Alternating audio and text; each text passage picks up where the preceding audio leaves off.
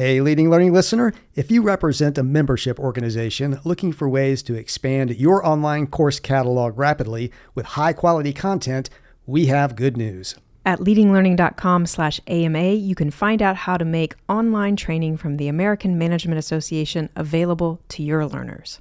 Through a partnership between AMA and Tagoras, the parent company of Leading Learning, you can give your learners access to more than 70 e learning modules covering essential business topics ranging from leading and innovating to managing projects effectively to working in hybrid teams. For details on how to grow your catalog with courses from a true global leader in management training, visit leadinglearning.com/ama. If you're a leader or an aspiring leader in the business of lifelong learning, you're in the right place. I'm Celisa Steele. And I'm Jeff Cobb, and this is the Leading Learning Podcast.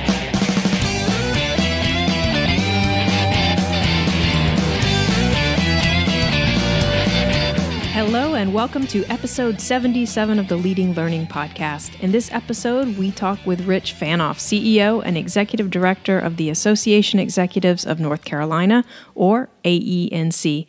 This is the latest in our series of interviews with association CEOs, and we get Rich's perspective on leadership and the evolving role of associations, including, of course, their role in lifelong learning.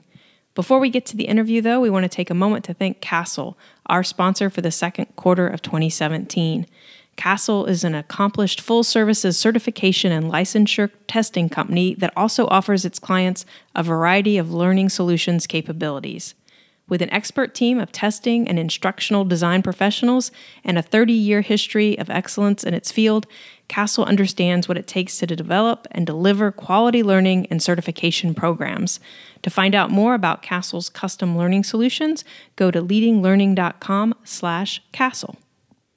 We also want to note that recordings from our recent Learning Technology Design virtual conference are now available. We created that conference specifically for professionals in the business of continuing education and professional development, and you can get access to all of the great content delivered at the live online event by going to ltd.leadinglearning.com.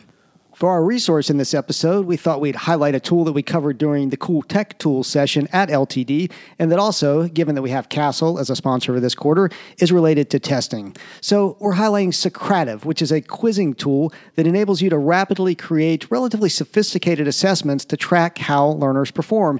And you can use it to quickly assess learners with prepared activities that you've made before a classroom situation, or to create assessments on the fly to get immediate insight into student understanding. And then, if you're really on the ball as a facilitator or instructor, you can use auto populated results to determine the best instructional approach to most effectively drive learning. And one thing we really like about Socrative is that you can create breakout rooms for different groups of learners. You can also do what they call space races, which are timed assessments that pit individuals or groups against each other. So, all in all, it's a pretty sophisticated tool at a very affordable price. There's a free version you can get, and the pro version is only $49.95 per year. And you can find out about Socrative and, and sign up for it at socrative.com. And so, Jeff, if I remember right, it was actually in the early days of AENC's annual technology conference that you started doing cool tools types sessions. And now we have AENC's annual tech conference coming up soon. And, and with that, you had the chance to talk with AENC's new CEO. That's right. Uh, Rich is a, a, new leader. He's been at AENC less than six months, and as a member of AENC, I, I, began to notice pretty quickly that he was he was out to have an impact. So he's reached out. He's he's surveyed members. He's held roundtables. Uh, he sends out what he calls his sixty second updates on a regular basis, and these are you know short emails from him that really capture what's going on with the organization. And in general, he really piqued my interest both as an AENC member, but also in, in connection to our goal here on the podcast of interviewing association CEOs. And it's been a little while since our last CEO interview, and it's it's been since episode number two of the podcast, unbelievably, uh, when we interviewed Cheryl Ronk of the Michigan Society of Association Executives, that we've interviewed the head of a state society. So we're overdue on, on both of those fronts. Well, let's not uh, delay any longer. Let's go take a listen to what you and Rich have to say.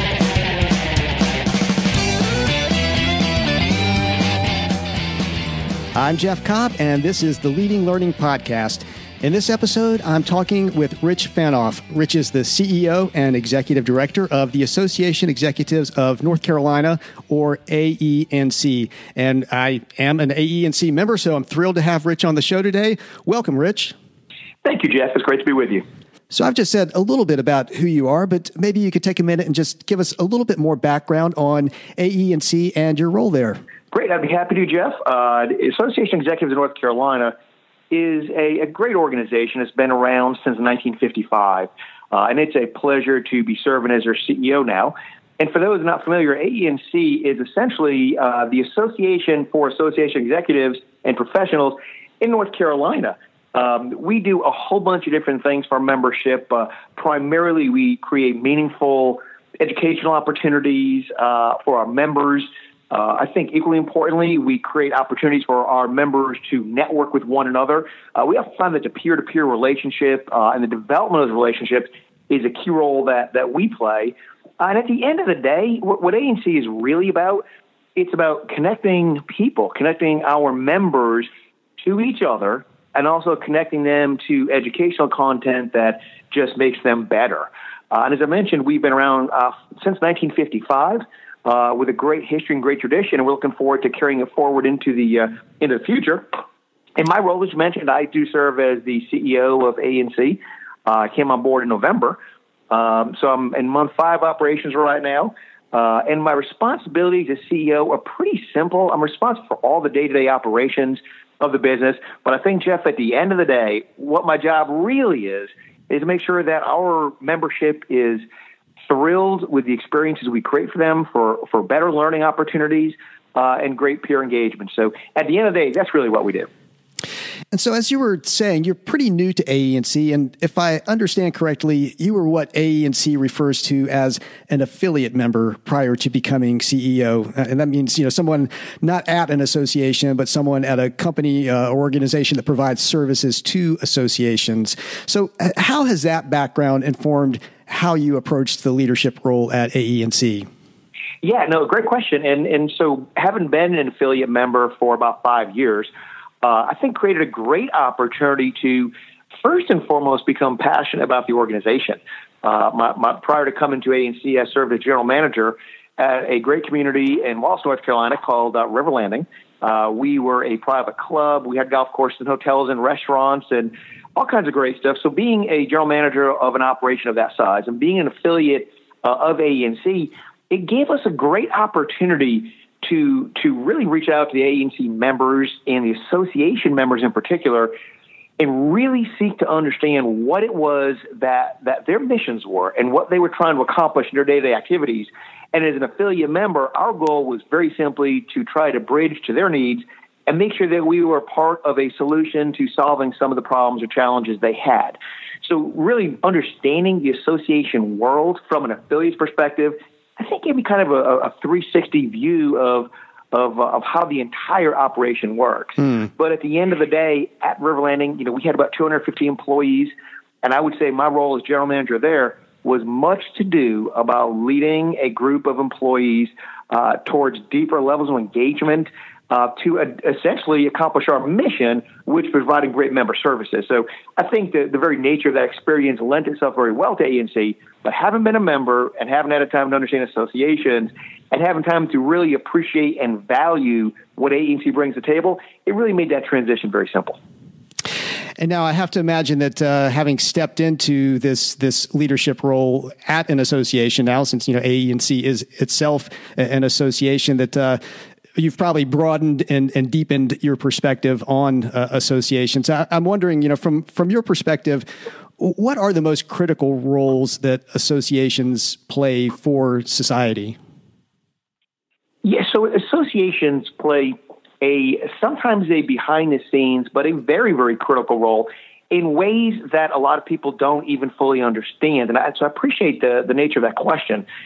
Essentially, associations uh, are a platform that is provided to unite people of similar trades or professions in a way that they can create a, a concerted platform for several different things. So when you bring together professionals or, or, or members of a trade, uh, individually, their girth and ability to manage uh, broad scale, uh, sort of statewide or nationwide tasks is very is very limited. But together, their voice can be very loud. I think in the in the unity of the people uh, that participate in trades or professions, the couple things that they do, which ultimately lead to the people that serve us in the community to do their jobs better, you know, associations have to play a role in educating their memberships. They have to play a role in creating networking opportunities so peer to peer people can learn from one another. People that have similar interests and backgrounds, experiences, and professions can learn from one another. And then, of course, there's a third arm of associations, which is uh, providing legislative advocacy. So, for example, if you were a dentist in the state of North Carolina, your ability to have legislative uh, impact is probably minimal by itself. But with an association uh, of, of many dentists coming together, you have an opportunity to create bigger impact and have your individual voices heard more collectively. And then you have the opportunity to learn from one another and to build those peer networks. So, uh, associations at the end of the day, they help the, the men and women, the professionals of our community who serve us every day, whether it's doctors or dentists or attorneys.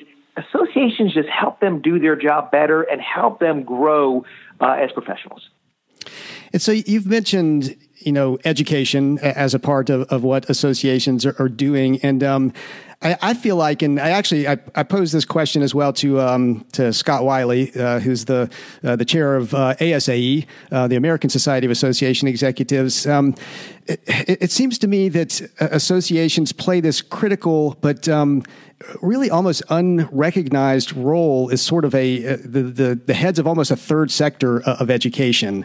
Um, you know mm-hmm. that, that, they're that critical, that, that that they're that important. I mean, do you do you feel like associations are fully recognized for that role they're playing in education and, and more broadly in lifelong learning? And and how might they how might they be better recognized? How might they be more appreciated for what they're doing? Yeah, so I think the membership of associations do recognize that. In fact, when we poll our membership and ask our association executives what was the most important thing that ANC does for you, it was hands down across the board providing good educational content. Mm. So there's no doubt that the membership appreciate it. Does the patient sitting in the waiting room at a dental office understand that that dentist belongs to the dental society and therefore they learn how to be better practitioners in their community? Probably not, but that's okay. And that's the behind the scenes role that associations play. But I would sort of dovetail to a to a, a segue to another kind of answer to that question, and that's lifelong learning in associations and for association members. Jeff, it's just simply not a luxury anymore. It's not something that we can opt into or opt out of. If we if we as professionals and associations want to stay relevant, we have to commit, not just do, but commit to lifelong learning. And it's got to be something that is a strategic part of our success. When typically when CEOs of associations get together, and we do have bi-monthly uh, meetings for ANC CEOs, and at these luncheons we often talk about the topics that we're excited about, the things that scare us. And one thing, Jeff, that unilaterally most CEOs would tell you that's a threat or a fear to our business that we all stay awake at night thinking about is how do we stay relevant in the marketplace? Mm-hmm. People have a choice of how they spend their money. And what associations have to do and what AENC has to do is we have to continue providing content, educational opportunities in a way that they can't, people can't get in other ways. So being that provider for an association, it's imperative. For an association executive, it's not a luxury. You have to learn or you're going to become irrelevant over time you know, I, think a good example would be if you look at innovation. In, in general, in general speak, in innovation in the marketplace, it is moving at a staggering pace. I mean, for example, if you think back to when most people have heard fringes of the story, but back in 1973, Motorola came out and invented uh, the first cell phone. And they come out and they said, hey, here's the first cell phone. They demonstrated it. Jeff, it wasn't for 10 more years until they actually brought that cell phone to market. So that innovative process took 10 years to bring generation one of their product to market. Fast forward to uh, a couple years ago, 2007, the iPhone comes to market. 10 years later, we have we are in the seventh generation of the iPhone. So the speed of innovation, the desire to be relevant and and, and be applicable and relevant in the marketplace is such that innovation is moving at lightning pace. So either as associations, we stay with that, we embrace that, and keep on providing relative, meaningful education opportunities in ways that can be received appropriately by our membership, or we, we run the risk of becoming irrelevant. So, all that to say, lifelong learning is no longer a luxury, it's absolutely something that's imperative to our business. Definitely. I mean, uh, certainly, certainly a point that uh, that I agree with. And so, I mean, specifically, then, what what are some of the approaches that uh, AE&C has has taken to to try to spark lifelong learning, to try to support uh, lifelong learning? I mean, what are you actively doing with your membership, and maybe even beyond your your, your membership, to to to help people meet that challenge?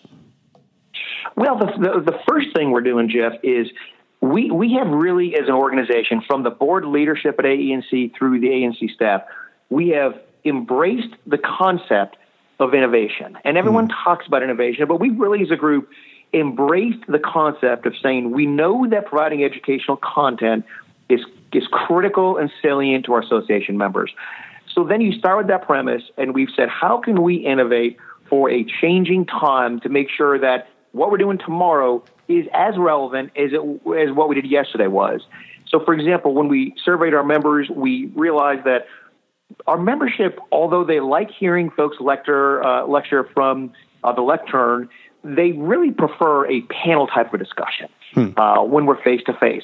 So the interactive, the engagement. Uh, uh, this uh, this July at our annual conference, we're going to explore doing some some sessions in more of a fishbowl type of format where you have a content expert that sits in the middle of the room, and around that room will be members that will kind of ask questions and dialogue with one another and back and forth with the presenter, or the topic expert. So, just trying to create different ways, kind of innovative, new, thoughtful ways of taking what we would like to teach and, and instill it upon our membership. You know, some things that we're we're working on right now in, in terms of additional modes of delivery. Um, we are working, in, in fact, this summer we will be coming out with the first uh, mobile app. Hmm. And part of that mobile app will have an opportunity for live streaming content from uh, video presentations, from presentations that are being done live. So if you can't attend a presentation, you can watch it live. It'll be stored. The written content will be searchable on that mobile app. So we're trying to figure out ways to embrace all of our members and create those right opportunities for them to learn. One of the challenges, not unique to AE&C, is that we have members in their 20s and we have members in their 70s. So when you look at nearly a, or sometimes exactly a half of a century of difference, demographically speaking, we have to understand that some of those folks still read newspapers, and some of those folks maybe have never picked up a newspaper.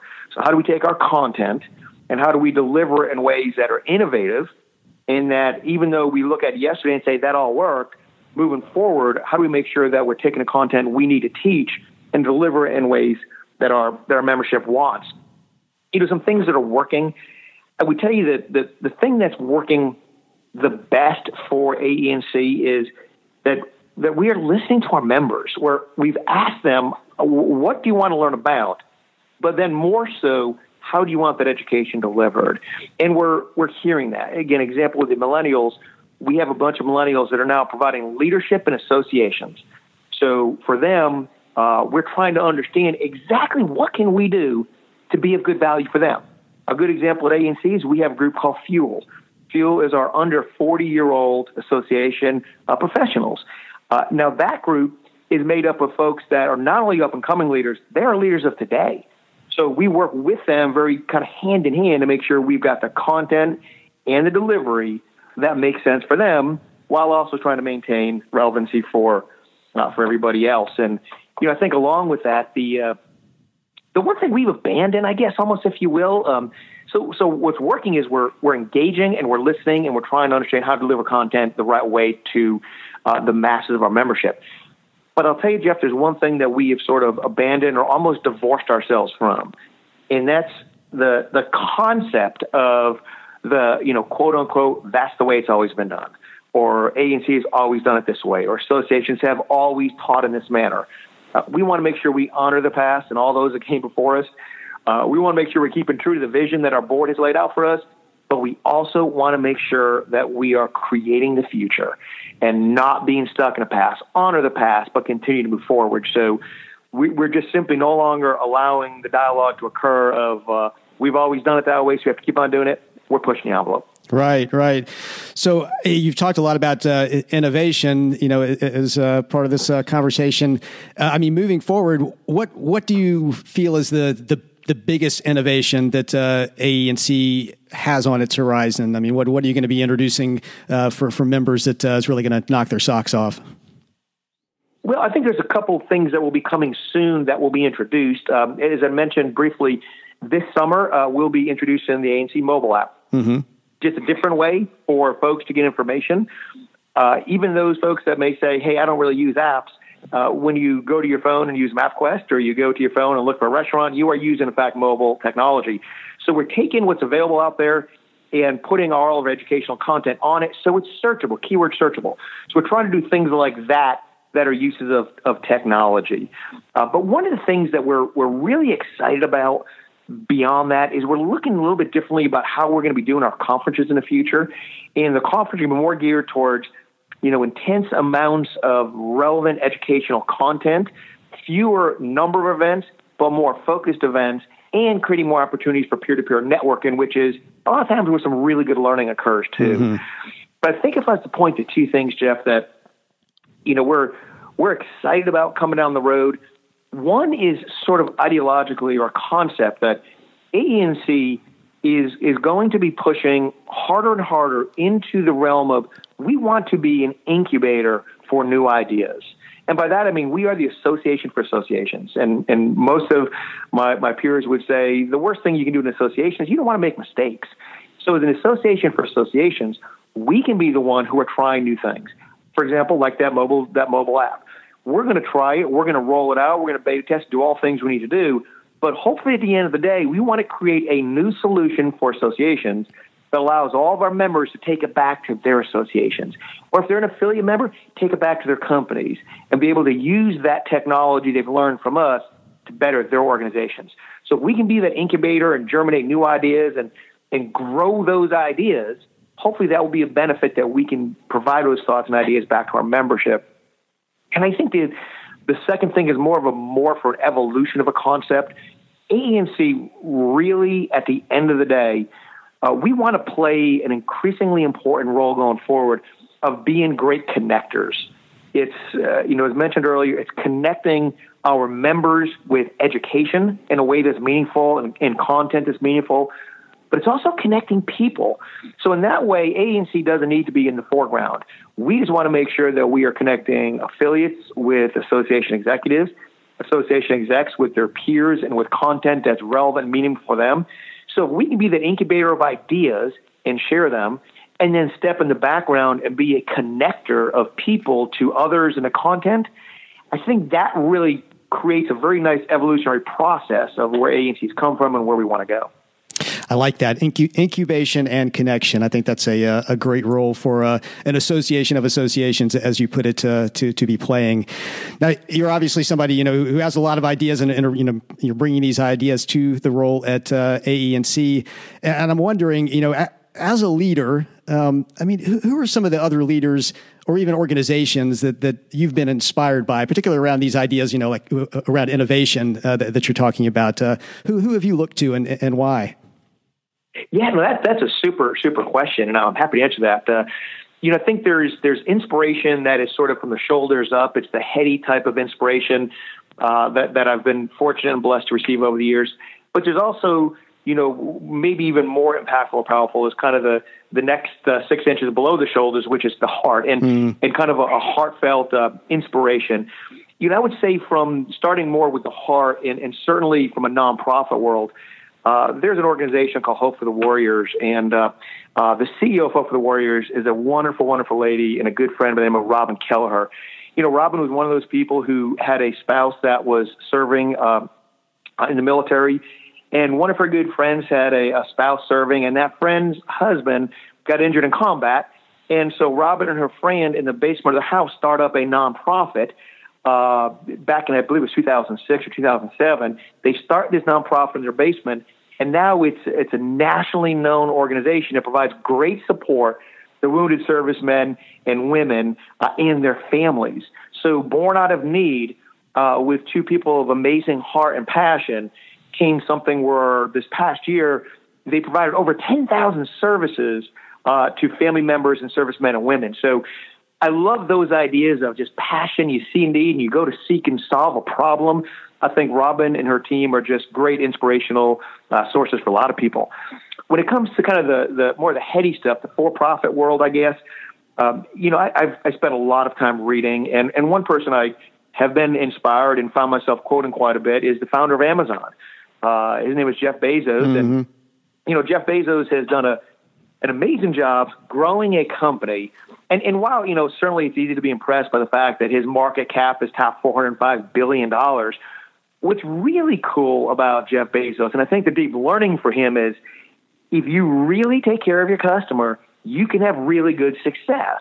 You know, and Bezos will say things like, um, customer service is for everybody else. What we do at Amazon is we obsess over our customers. And you really step back and think about it, what does that mean? And then in a lot of his writings, he'll talk about in, in team meetings, he will leave one empty chair at, at a board table. And he'll say, that's our member our customer right there. And if this solution doesn't fit them perfectly, we're not going to do it. So having that member, that level of customer centricity. In our world, would be member centricity, but that real deep level of customer centricity really does lead to tremendous financial results. So I like what he's done and grown that. Certainly, he's acquired Zappos, and uh, you know we're big fans of Zappos as well and the service they provide. So from a for-profit kind of heady, how the, the business world connects, I think he's amazing. And I, I'd be remiss, you know, without pointing one other person as a as an old jock. My uh, you know my, my playing days. One of the the people that I always looked to and thought was just a very inspirational leader was one of the great football coaches of all time, uh, Vince Lombardi. And to think about Vince, and everyone knows Vince because his name is on a trophy for the NFL uh, Super Bowl, uh, the championship. And so people kind of generally know the name. But what I love about Vince Lombardi is the stories after stories about how he took people and developed talent into leadership and into greatness. You know, one example was back in, uh, I think it was 1958. What a lot of people don't know today, because the Green Bay Packers are so good, 1958 Green Bay Packers were 110 and 1. They were they were like the laughing stock in the NFL. And Vince Lombardi takes over, goes on to start winning year after year, uh, wins a bunch of Super Bowls. But what people don't know is in that first year that he took over, even though they were horrible, 110 and 1, they had five future Hall of Famers on that team. So it wasn't though was he just inherited a bunch of superstars. He took a bunch of talent that he recognized and developed them. And the parallel in business is, you know, it's our job as leaders to identify talent and then to invest in those people, to give our hearts to them and teach them as we've been taught and provide opportunities and gateways and pathways for them to be successful. And Vince Lombardi has done that, you know, just uh, just wonderfully. Well, and if you put your put yourself in in that sort of role, you know, as somebody who has now uh, achieved quite a bit uh, as a leader, and obviously is you know continuing to achieve as a leader, uh, and you become that uh, that teacher, that that person giving some advice. Um, I mean, what's what's the main piece of advice you would want to give to a to a young to an aspiring leader coming up in, in, in the world these days? Yeah, another great question, Jeff. And you know the I, I guess I have been, you know, fortunate again to and blessed to be to to be the recipient of of a lot of good advice over the years and, and things that I've taken to heart. And I would say at the at the kind of the pinnacle or the, the if I was to consolidate all the good advice together in, into a synopsis, I would say that good leaders are people or great leaders are people that surround themselves with great people. People that are hungry, people that are intelligent or want to learn, which is probably more important, and people that have a lot of heart and a lot of passion. So great leaders surround themselves with great people, and they're not afraid or intimidated by great people. They surround themselves with those people, and with the right minds and right hearts, you can you can move mountains. Um, and I think once you get that right team together, then what you have to do is, as they need coaching, coach them uh, or provide feedback to them. Uh, certainly, if you've got to praise them, do it publicly and make them feel great about their accomplishment. If they need, if there's discipline required, you do it in private so as not to embarrass, but to create a teachable moment. But if a great leader brings great people onto the team, teach them, train them, coach them, and then get out of their way. Let them do their job uh, and be supportive and being supportive doesn't just mean a pat in the back when you win. It means when you fail, you pick them up and you dust them off and you say, you know, we did this together and we're not going to make the same mistake again, but we're going to move forward and we're going to do it together as a team. You know, I'm fortunate at at AENC, I've got a, uh, a small team, a team of three. There's only three of us, but they are, to, in addition to myself, the, the two ladies in our office are two of the hardest working, uh, smartest, most passionate, awesome people that I could ever want to be around. And I often find myself in a position of saying, Rich, just stay out of the way and don't mess it up. These are these are thoroughbreds who who just have so much heart and passion and commitment. Um, my job is to remove their barriers and let them run. Uh, and I think that's what good leaders do. Conversely, you know, I think I've, I've uh, maybe witnessed or observed some negative aspects of leadership. And again, maybe more than advice, bad advice. One of my negative observations about leaders kind of goes along with that same sentiment. Too often, leaders are out there telling their people they want them to be passionate and work hard and be committed to their customers or their members, but they don't have that same passion themselves. Mm. And if you don't have that passion, if you're not willing to lock arms with your team and be out front of your leaders, you gotta understand if the bullet comes, you're going to take it first because you're the leader and that's what you do. And when the praise comes, you put your people ahead of you and you let them receive the praise. But as a leader, you've got to be out front, be the first one willing to go into that burning building and then hopefully your team will come with you. That's what leadership is. But but apathy uh, or or lack of passion is probably the downfall of a lot of otherwise very intelligent people who don't have long term success. They just don't have the fire burning in their heart. And that's, I think that's probably a great segue to um, uh, my, my next to last question for you. And it's one that uh, we like to ask everybody who comes on to the, the Leading Learning podcast. I mean, you're talking about, you know, taking risk as a leader, being willing to, to put your neck out there, basically doing what it takes to, to learn meaningfully. And so, you know, I wanted to ask you, what are some of your own lifelong learning habits and practices, the things you do to make sure you're, you know, staying sharp, taking some risk where you need to, and, and really learning what you need to, to, to, to succeed? Sure, sure.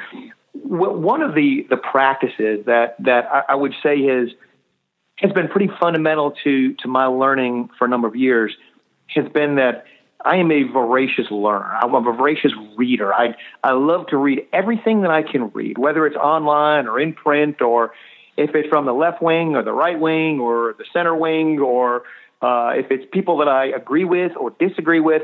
I like to read everything. I like to read stuff inside of the industry, things outside of the industry, uh, new legislation coming, whatever it is. I want to be a voracious reader and just absorb everything. And then you kind of filter through and figure out what are elements and things that make sense, uh, what are things you can use, uh, or what are things that you've learned but you'd rather just not use. So I think being ultra committed, almost hyper committed to learning and, and finding out the mechanisms of, of how you learn best is key. You know, I think back when, when I was in my 20s, I I didn't really know very much, and but I kind of knew I didn't know very much, and that was fine. I was in my twenties, and then you get to your thirties, and I remember thinking, "Gosh, I know everything in the world, and I deserve to be in those boardrooms, and I just I know everything."